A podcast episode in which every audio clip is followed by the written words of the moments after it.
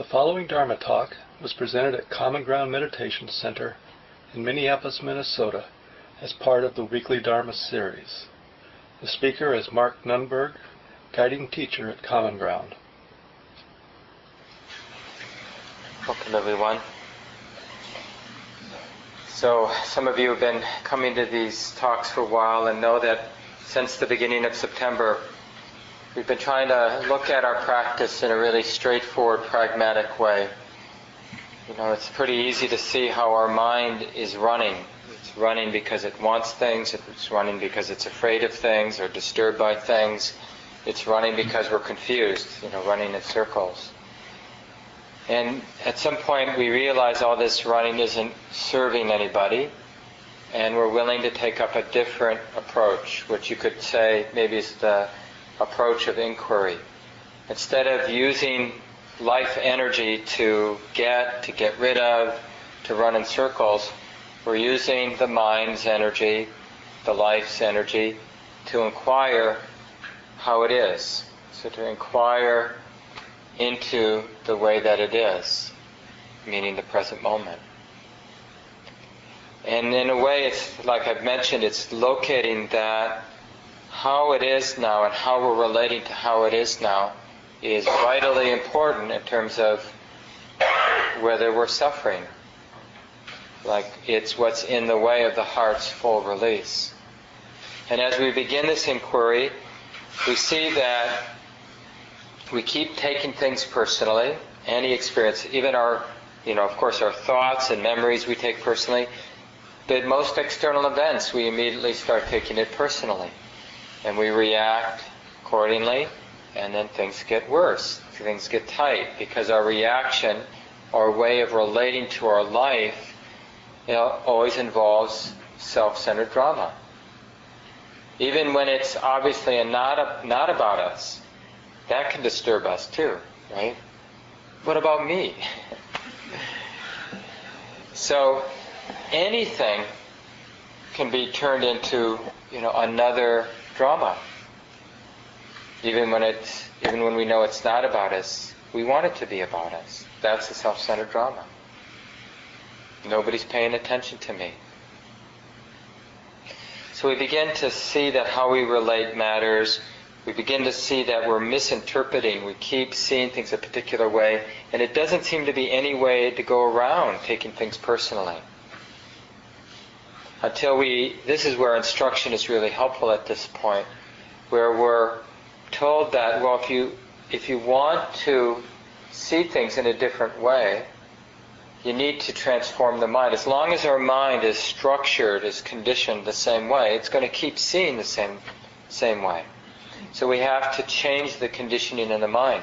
And the way we transform the mind is we go, we train the mind from its usual distracted, scattered, dissipated, superficial way to what we are, we've been calling samadhi. That's the Pali word, Sanskrit word for concentration, or better, the unification of mind. And it actually it changes the experience of sensitivity. When when our mind is more fragmented and superficial and distracted, then the dominant thing in the mind is our habit energy, our conditioning. Like our past, the sort of influence of the past really is strongly affecting how we're understanding, how we're experiencing, perceiving experience. But when we develop samadhi, there's still we still have our mental habits, we still have our conditioning, but now because in a sense the power of the mind, the clarity of the mind is different. It's more the mind is more stable, more clear. So even though it still has the same habit energy, the same kind of conditioning, now that conditioning like the filters, the way, the habits that we have of seeing things a particular way. Now that conditioning can be seen as just something arising in the present moment. When the mind is distracted and superficial, we don't see the filters, we don't see the habit energies affecting how we're seeing things, how we're relating. It's all under the radar. Doesn't mean we're not affected by our prejudices or our particular expectations or points of views, fixed ideas about things, completely affected by it, but not aware that we're affected by it. We just assume we, I mean, there's this basic arrogant assumption that we're seeing clearly, but we're mostly not seeing clearly. And that's what samadhi reveals. Samadhi reveals, it's not often pleasant because one of the things we see as, the, as we develop the sensitivity is we see how many negative influences that are arising all the time. We see our neediness, we see our fear, we see our irritation, we see our strong tendency just to want to shut down and go numb. We see all of these various patterns, you know, some for each of us are stronger than others, but we all have various patterns that um, just different ways the mind disconnects, shuts down, skews how it's relating.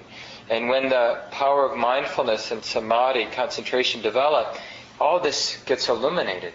And this is exactly what we want to happen. But it can be somewhat intense to start seeing this. Fortunately, with samadhi, there's also generally what arises with samadhi is a lot of pleasant calm and that sort of steadiness. And I'll talk more about this tonight. And that allows us to bear the sensitivity that samadhi gives us. So samadhi does two things. It's healing. It feels good. The calm, the energy generally feels good. But there's another side of samadhi which is that powerful wakefulness and stability of attention. It's like we don't miss anything. And not only in terms of our own condition, but we start seeing it around us too. We not only see the beautiful qualities in those around us, we also see all of the neurotic, tight, needy energies of those people around us and the world in general. The mind is just hypersensitive. But you see, this hypersensitivity, this powerful sensitivity, is exactly what we need because we're trapped in superficiality. And because the mind is superficial and distracted, the energy dissipated, we keep seeing things the way we've always seen them. We never get out of our patterns, whatever they might be, our conditioned patterns. And the whole path, you know, that the Buddha laid out is a full and complete release of the heart. That means the heart is going beyond the weight and the sort of uh, limitations, the restrictedness, constriction of its patterns, of its conditioned or ha- habits. They really limit the freedom of the heart.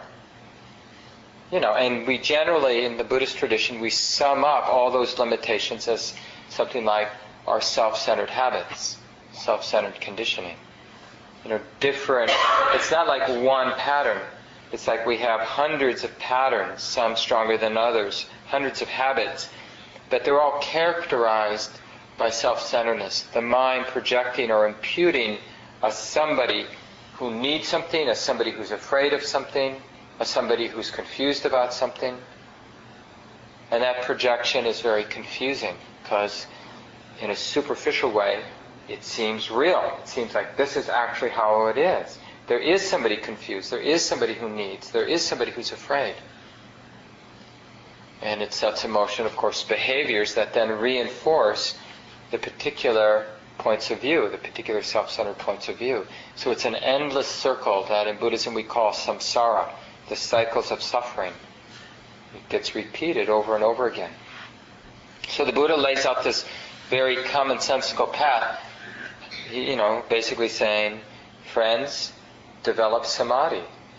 Transform your way of seeing, your way of being in the world, your way of relating in the world, not by like, you can't just go in and throw out your points of view. The only way to transform our way of being, our way of relating, is basically we're transforming the instrument that's experiencing. We're transforming experiencing itself by changing the energy of it from a dissipated, superficial, distracted energy of the mind to a very stable, balanced, uh, perfectly clear, or going in the direction of that clarity uh, qualities of mind. The mind that can't help but see things as they are. And this is how we change our view, our understanding, our way of being in the world. And in the past couple of weeks, I've been emphasizing like one of the ways to develop samadhi is to recognize, well, what's in the way of it? And we've talked about the five hindrances quite a bit in the last few weeks.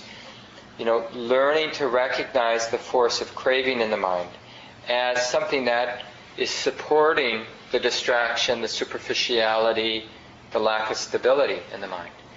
And to recognize all the different qualities of aversion and fear and boredom and irritation and impatience and all the different qualities of dullness and sleepiness and heaviness and all the different qualities or habits around restlessness and worrying and all the different habits around doubt. That sort of circular quality of mind, second guessing itself, never really settling into anything because it's always doubting, wondering, was this right? Should I do it this way?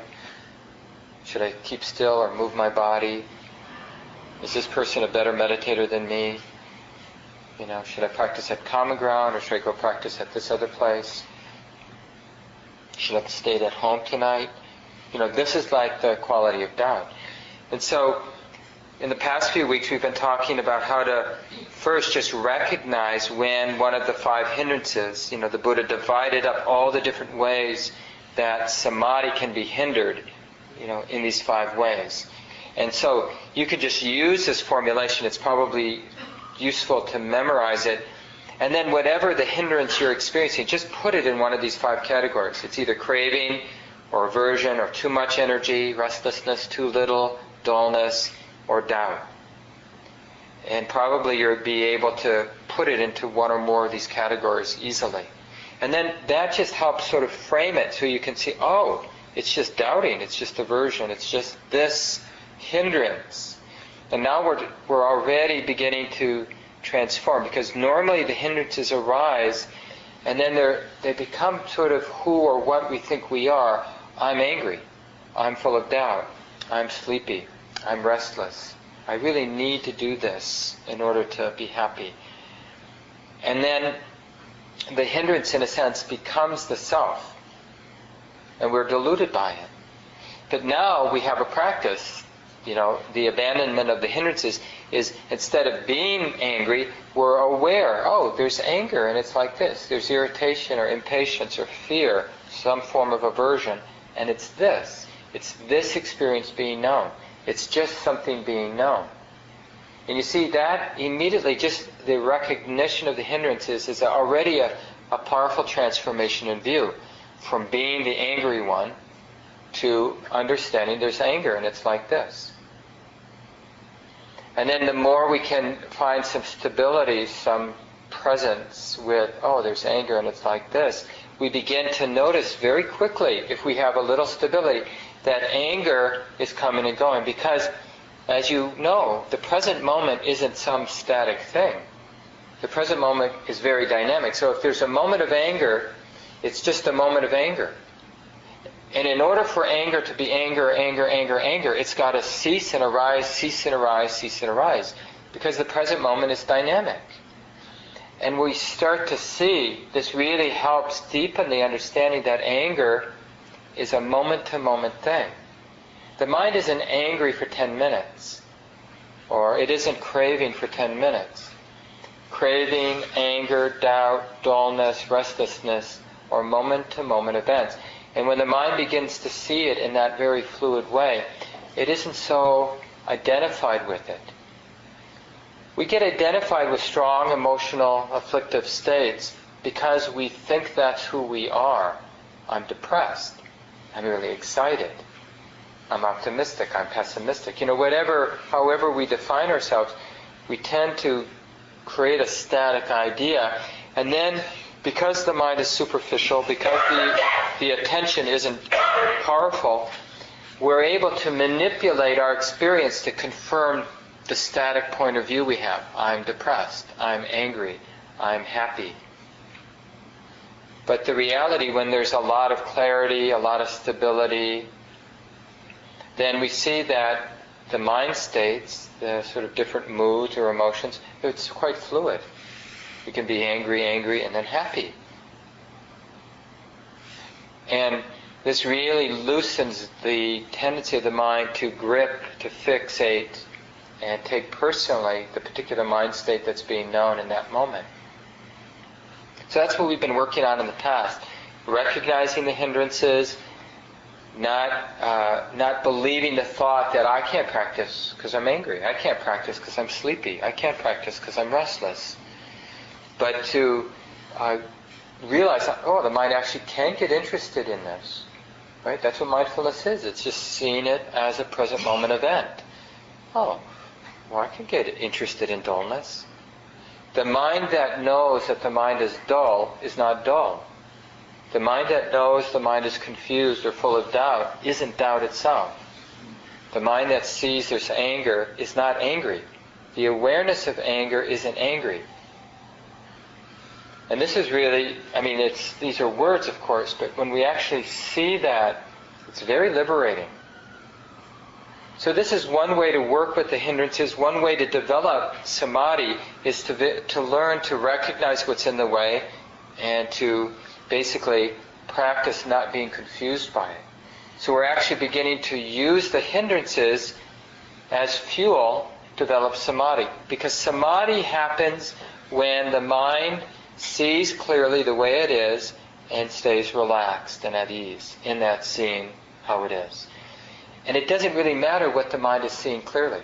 It can see the in-breath clearly, or it can see the hindrance clearly. It can see, oh, there's anger and it's like this. That moment of seeing anger and it's like this, letting it be, can be the next moment in the development of samadhi, this beautiful balance, this stable balance of mind that sees things as they are. So if we can just recognize it and accept it and let it sort of express itself, let the hindrance express itself without getting attached to it, without taking it personally, then it's just a very effective way to heal the mind from its superficial, fragmented, dis- dissipated way to very powerful, powerfully sensitive, clear, relaxed way of being. Now, there's another way that I want to spend some time talking about tonight and next week. And I mentioned it briefly last week. So you could say working with the hindrances is the negative way, not negative in a bad sense, but negative in the sense of seeing what's in the way of samadhi. But we can positively cultivate samadhi by recognizing the wholesome, uh, the wholesome qualities of mind that support concentration, that support this unification, this stability.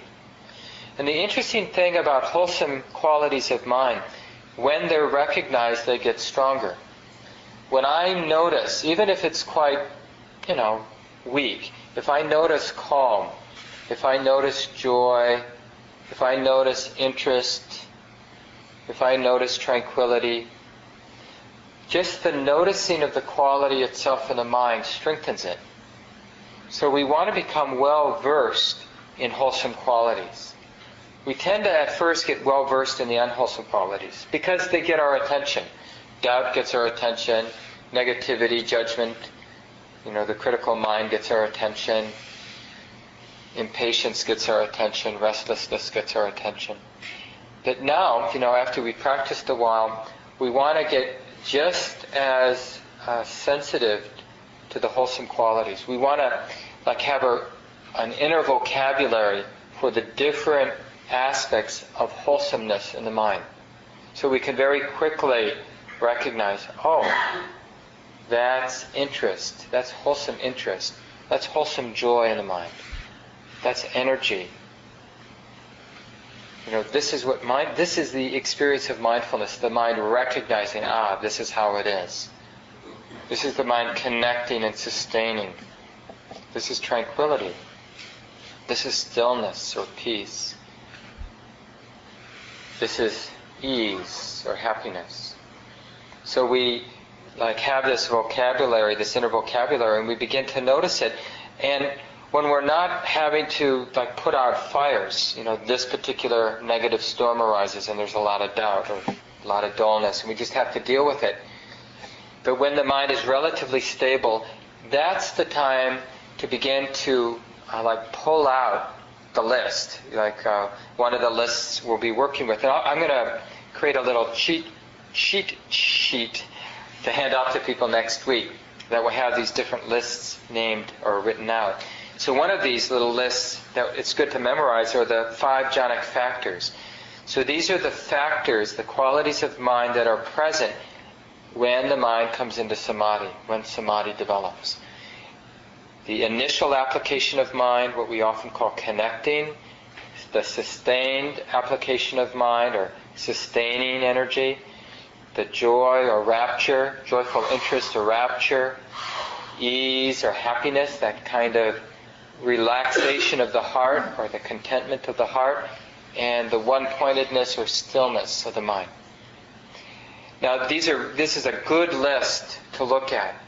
So, whenever you're feeling somewhat balanced and not overly afflicted by the hindrances, by the negative states of mind, and there you are with your breath or with the sensation of the body or with the hearing, feeling somewhat at ease, then just notice, like you can see if you can really recognize that part of the mind, that part of attention that is knowing, oh, this is how it is. It's not like the mind is even saying those words, of course, this is how it is. But the mind is very clearly connecting with the present moment. Like if you're working with your breath, there's a very, very clear recognition, like at the beginning, beginning of the in-breath, the mind is very clearly knowing that touching sensation and maybe the coolness of it as the breath is coming in or the warmth of it as the breath is going out. So that experience of touching, it's like the attention is coming right to that simple, ordinary experience of touching. And there's that contact. And there's a real energy of the mind connecting. So in this way, the connecting really sets aside or suppresses any dullness in the mind.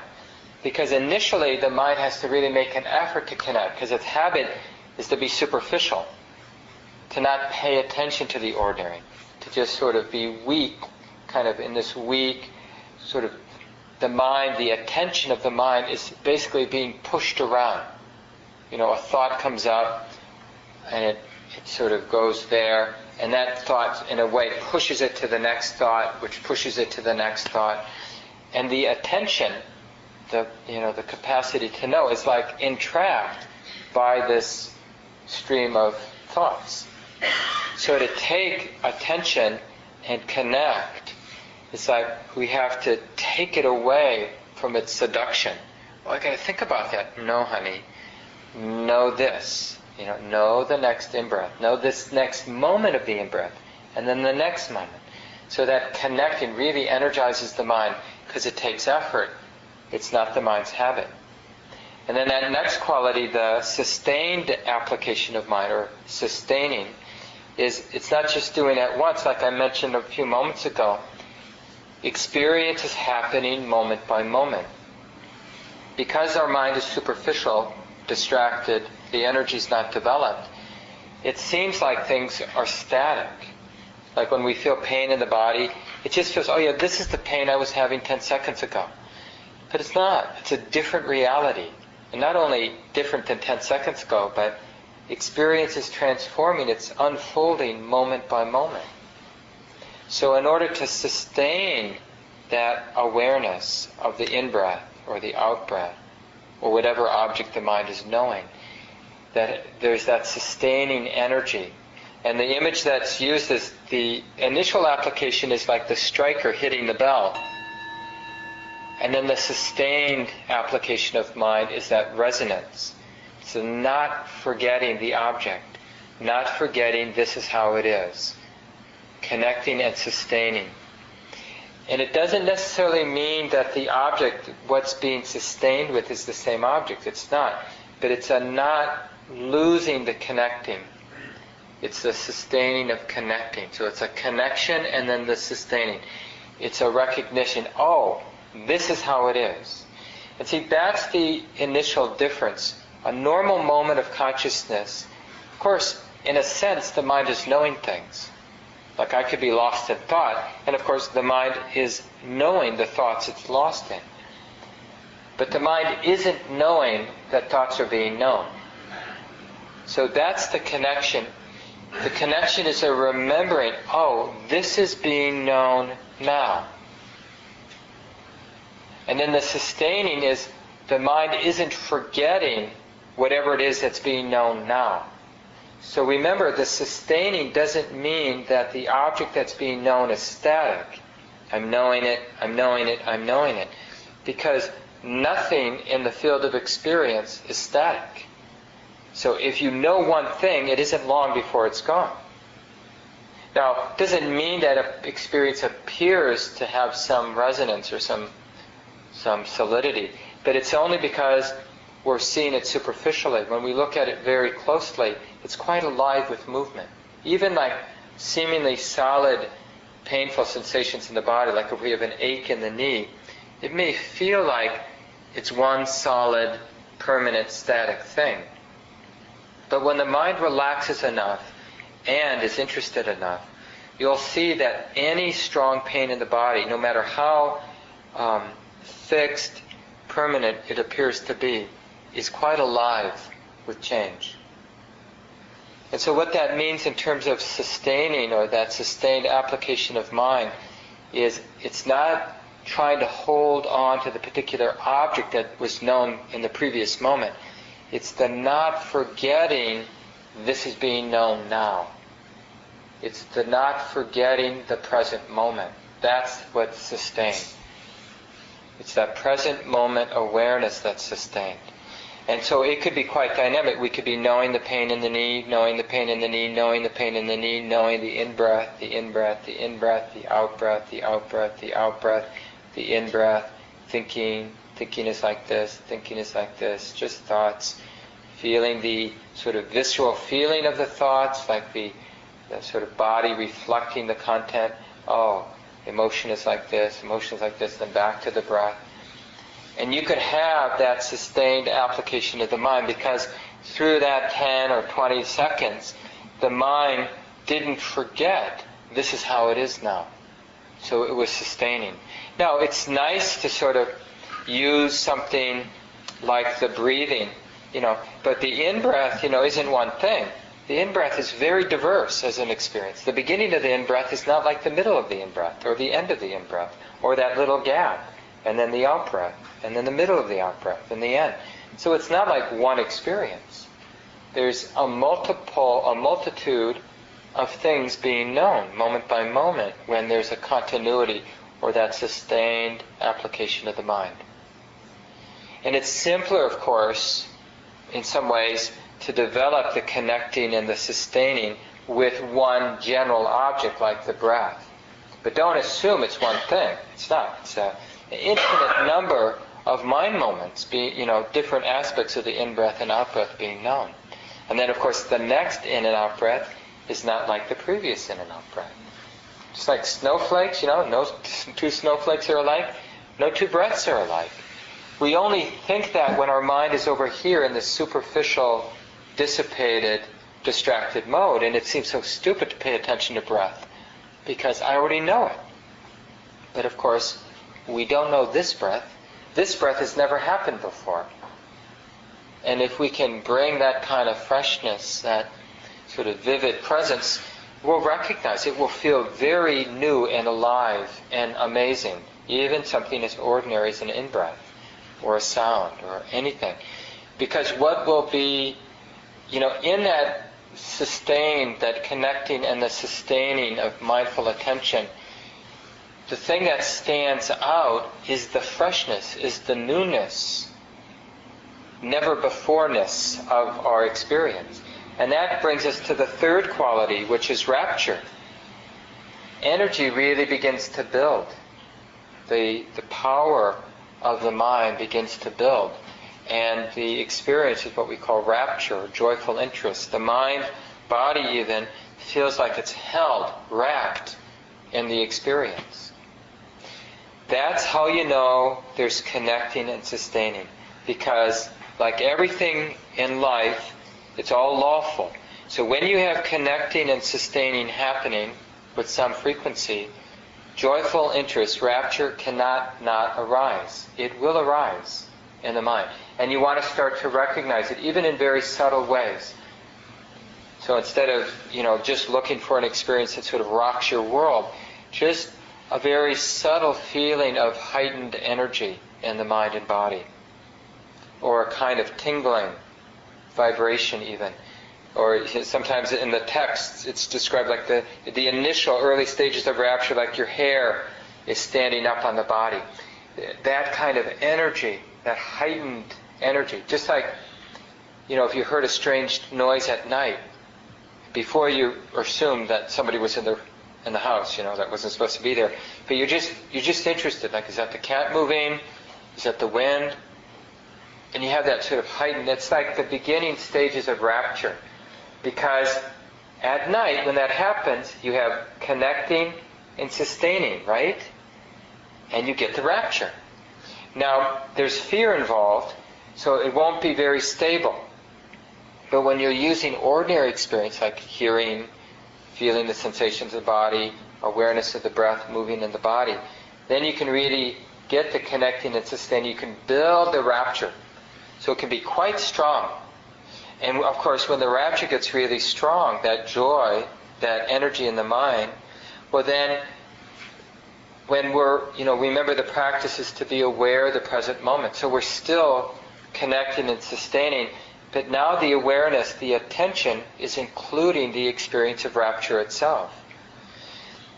Don't get confused. You know, like we don't use that word rapture too much. And so, you know, you might just immediately dismiss, oh, that's not for me. It's not happening in my practice. I'm restless, or I'm dull, or I'm always distracted.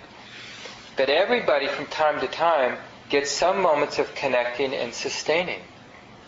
And in those moments, you want to notice rapture because now, as I'm talking about the practice, I'm talking about how you can support the development of samadhi by recognizing the wholesome qualities when they're present.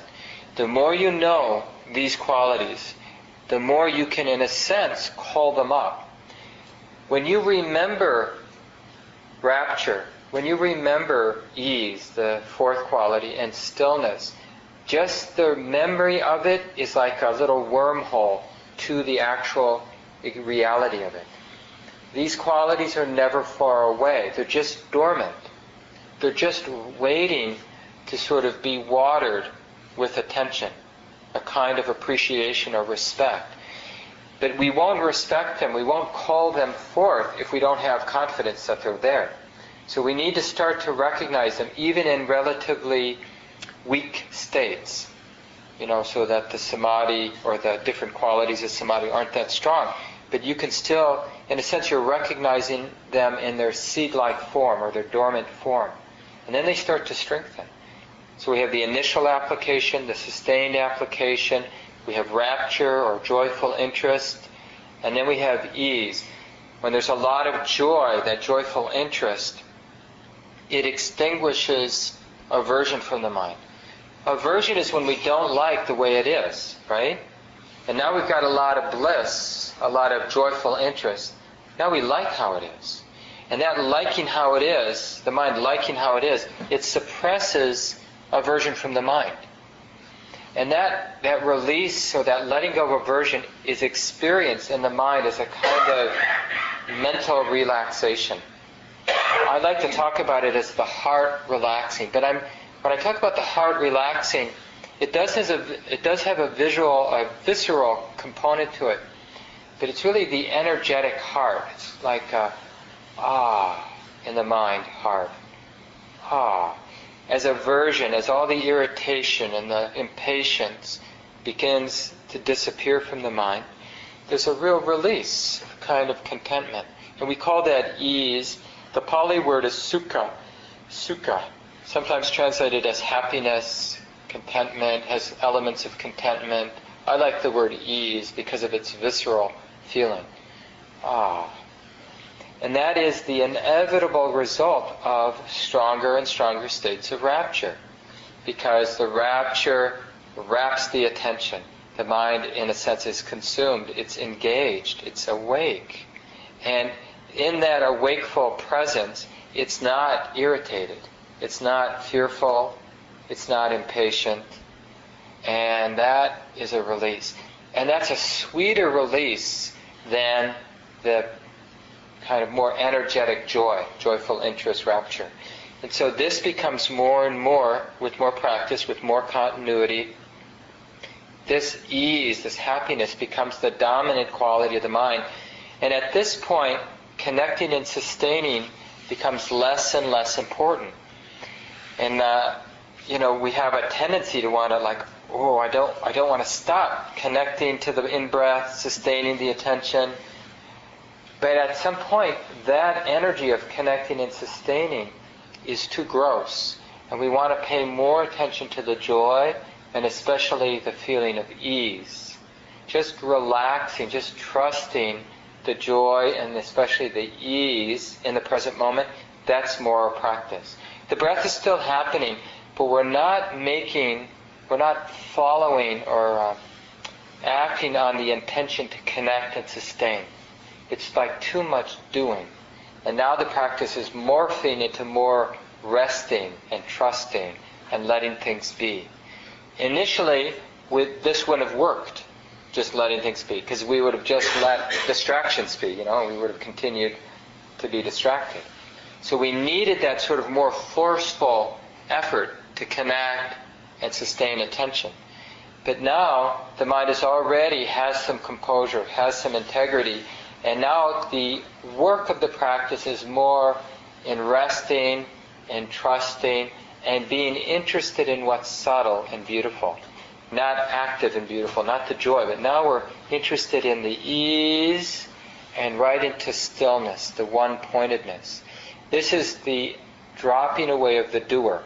That's what this last, this fifth quality, ekaggata, one pointedness of mind or stillness of mind. It's the stillness of the doer. So when we have a lot of joy, there's still a doer. There's the doer is enjoying the joy, appreciating the joy.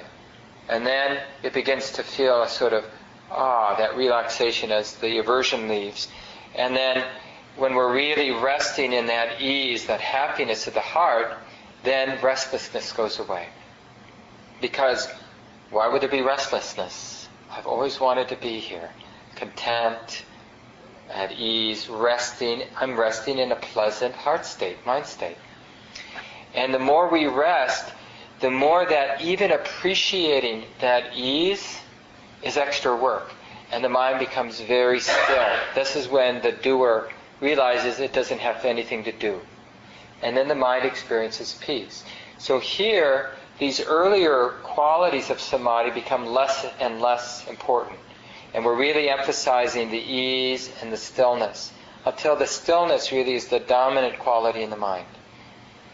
There may be other things still being known kind of in the background. Even the breath could be known in the background, or other subtle body sensations might be known in the background. Other wholesome qualities of mind might be known in the background, like a more subtle, sort of distant kind of joy. But what really pervades the mind in the deeper states of concentration is peace or stillness. That's the dominant quality. And the mind doesn't do anything with it. So the practice is just to let the stillness be, or just to let go into the stillness. Understanding that whole art or science of samadhi actually supports it. Now, it doesn't support it if you just criticize yourself now that you know more about it, you know, and you can judge your meditation practice. Oh, well, that doesn't look, you know, like Mark talked about. but what you want to do is you want to, you know, when the mind is relatively stable, relatively calm, you want to start noticing, especially the earlier three qualities of that initial and sustained application of mind and the joy or the joyful interest, that rapt feeling of the mind and body that can arise in that, the energy building. Really be on the lookout for it. Oh, the mind is more bright. And it's so interesting, you know, we can be so withered or discombobulated or heavy, you know, when we go into the sit. And then when the samadhi starts to build, all of a sudden it's like, you know, a nice pot of green tea. We feel very alive and awake. And this is the healing, that often talked about as a healing, where the what was really weighing us down, it wasn't so much that the body was exhausted, but the mind was discombobulated. And it's like it just needed to be put back together. And when it gets put back together, we're ready for action again. And especially if you go all the way where you're starting to experience the stillness of mind. Then when we come back into the world of activity, then we're just so much more effective at whatever we're going to do. Because the mind is in a very good place. It's ready to be put to work.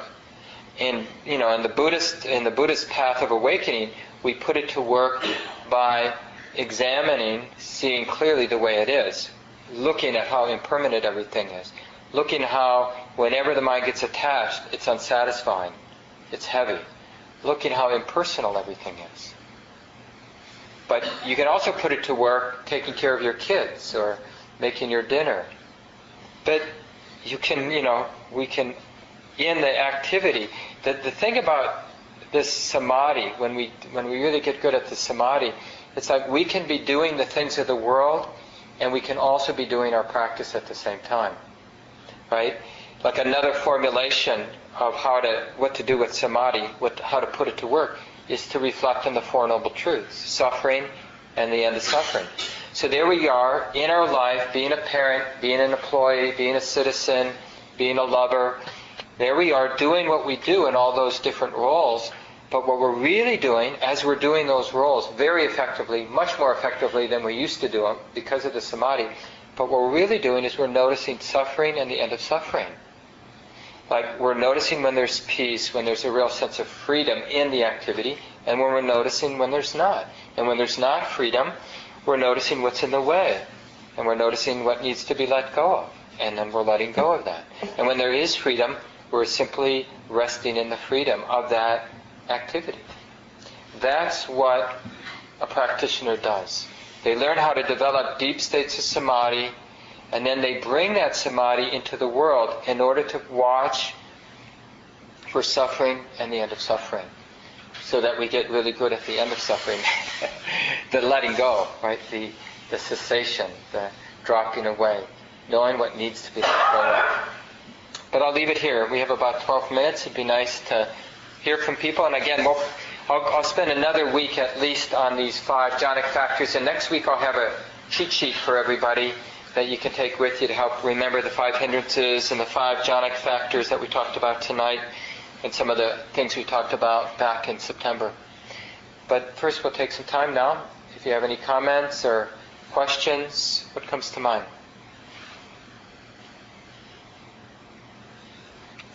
Be nice to hear from people your own experiences when your mind, heart has come into balance in life, in your sitting practice, your experience of the jhanic factors.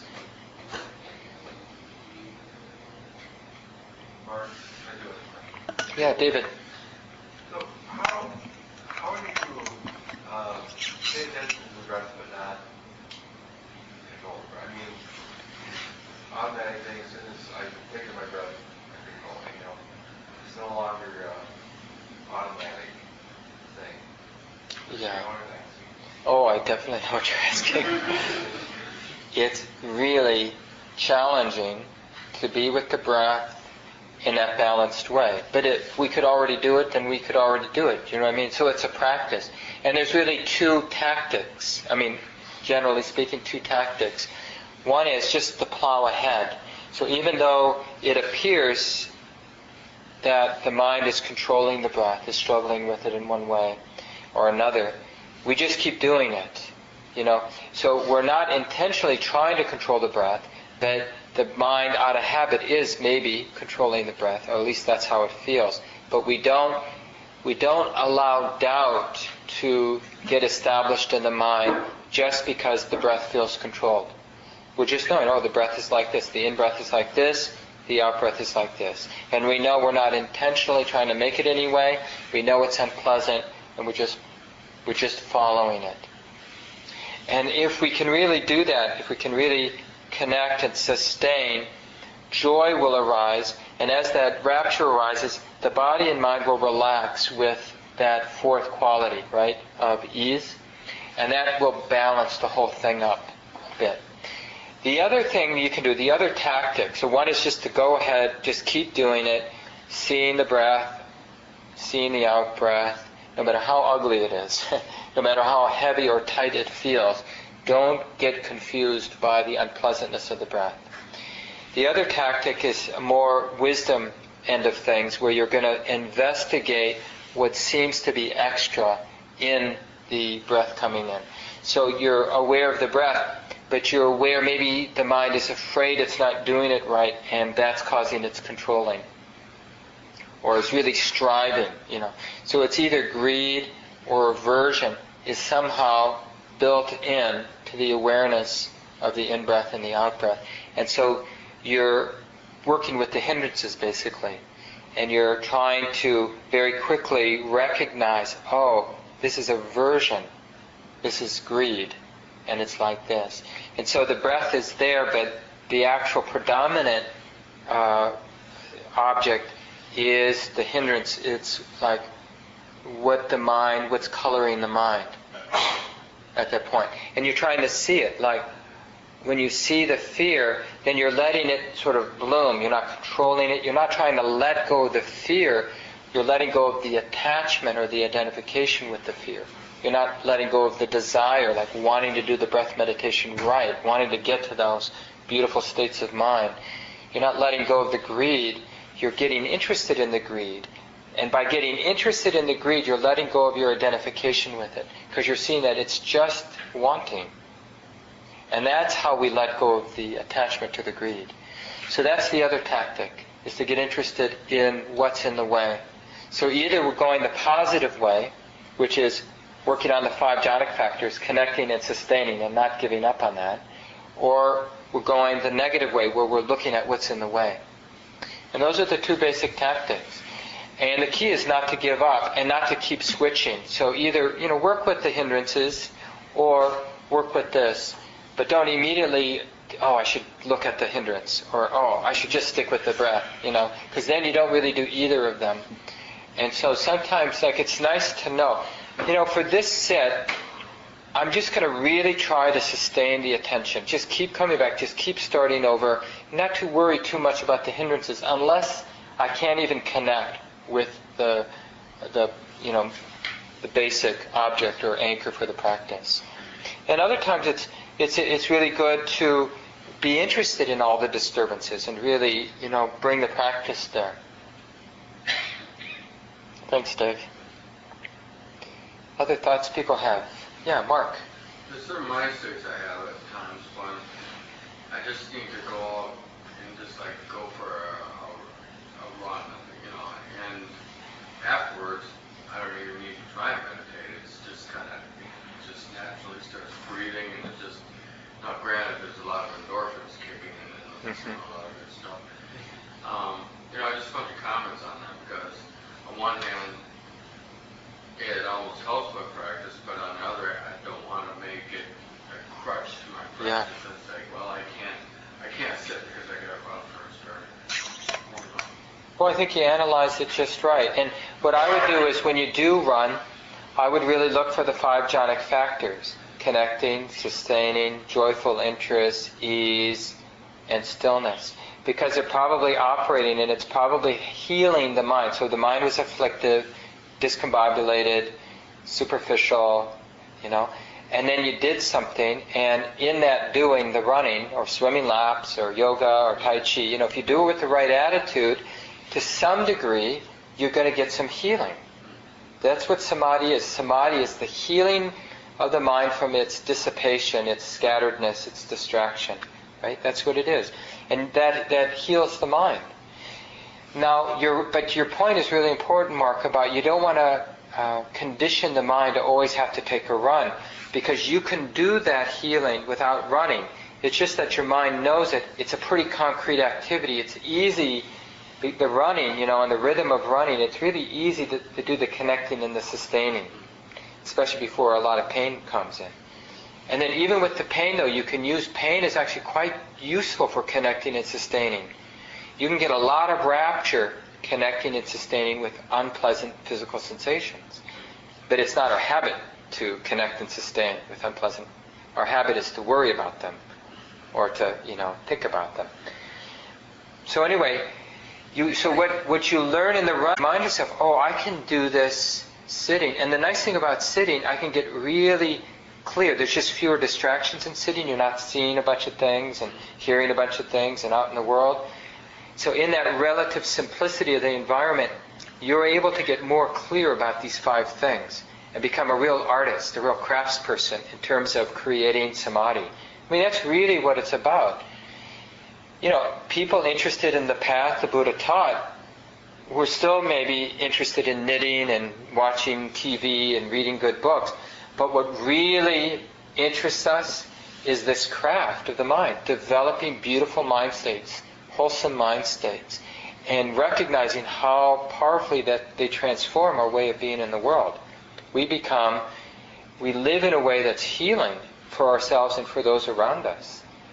And there's nothing arrogant about that. It's just a, re, you know, it's just a beautiful art to cultivate. Yeah, thanks, Mark. Yes, Dan. This is a finer point, I think, but what you're saying, I mean, when I run, I mean, I think everybody who runs experiences at some time. I Mark's describing, and at the end, you can have a semi-samadhi type state. Mm-hmm. But it's, for me, it's the challenge of how to do that mindfully versus mindlessly. Because I can just do it mindlessly and I feel kind of a bliss. But if I Yeah. keep running and be keep keep running, being aware of each of those steps, so running becomes just like sitting on a cushion. Yeah. And remember what I said right at the very beginning, which is when we develop samadhi, we do get the, the healing, but we also inevitably get sensitivity. And sometimes the sensitivity is unpleasant. So what often, why we often choose to sort of trance out in something like running or meditation is because we don't really want to be sensitive. And we don't want to be sensitive in this deep way because we somehow think we can get through life just seeking pleasant experiences without really learning anything. And you know what the Buddha says is it doesn't work. It doesn't mean that we don't get some temporary relief just by trancing out in the different ways. But what we really want is we want that sensitivity. And I think that's what I heard you describing. It's like there's two ways, like to use running. One is just to trance out, where we're really emphasizing the connecting and sustaining. But it's almost like we're using it to hypnotize the mind. You know, the mind sort of just goes into a trance, and we're we're. Uh, it's not even so much. Uh, it's like the mind is sort of just uh, finding a, a soft, fuzzy place to hide, and we're losing that sort of the you know the initial part, the the initial connection, sort of gets lost, like actually connecting with the present moment and that interest. And like uh, the whole idea is sort of to uh, like embed in the whole samadhi process. This is the difference between wholesome samadhi and like a trance is like unwholesome concentration. So that's why concentration isn't a good word to use because we can have really unwholesome concentration too. But wholesome samadhi, wholesome concentration means that truth, the seeking of truth, seeking the way that it actually is, is embedded in the samadhi. So that the samadhi is arising out of that truth seeking. So the object that's being used to develop, to, to unify the mind, is truth seeking itself, seeing the present moment as it is. Because we can collect the energy of, the mind around delusion. Like we can have the thought, I'm just running. Just the thought, not the actual experience. And we can collect the energy of mind around that. You know, We can collect the energy of the mind around, you know, I'm better than you. We can, we can create a trance-like state, a, sort of an obsession around anything, and we get a little bubble of protection. But it's fragile, you know. It, sort of, but the truth-seeking samadhi isn't fragile because there's always the present moment to be aware of. So it, it has a kind of stability, but it, it has to be all inclusive. That's the downside of what we call samadhi or wise concentration.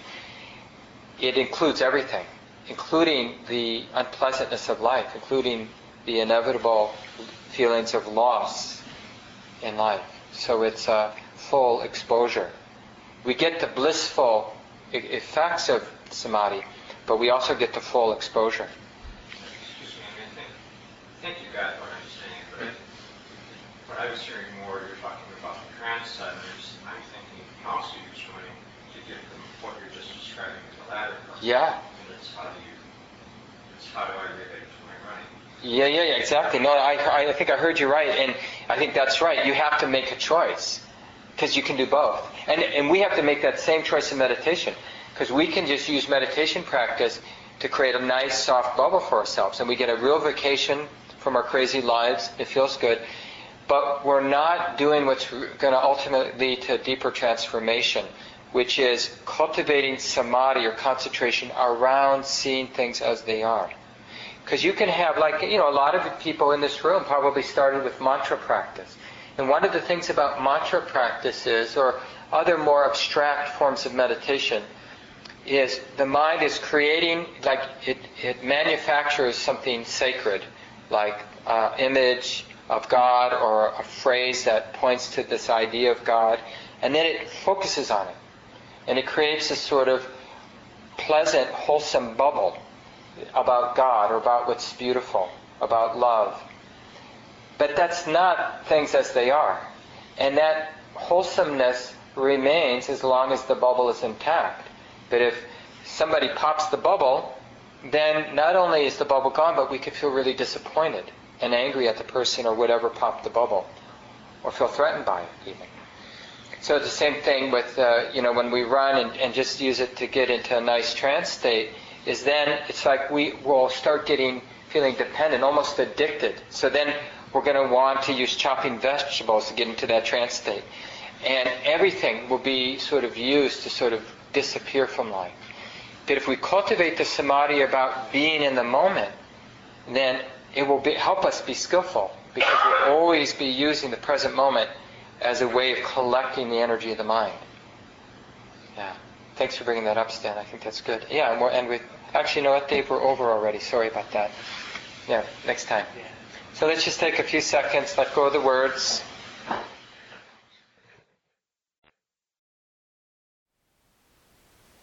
Thank you for listening. To learn how you can support the teachers and Dharma Seed, please visit dharmaseed.org slash donate.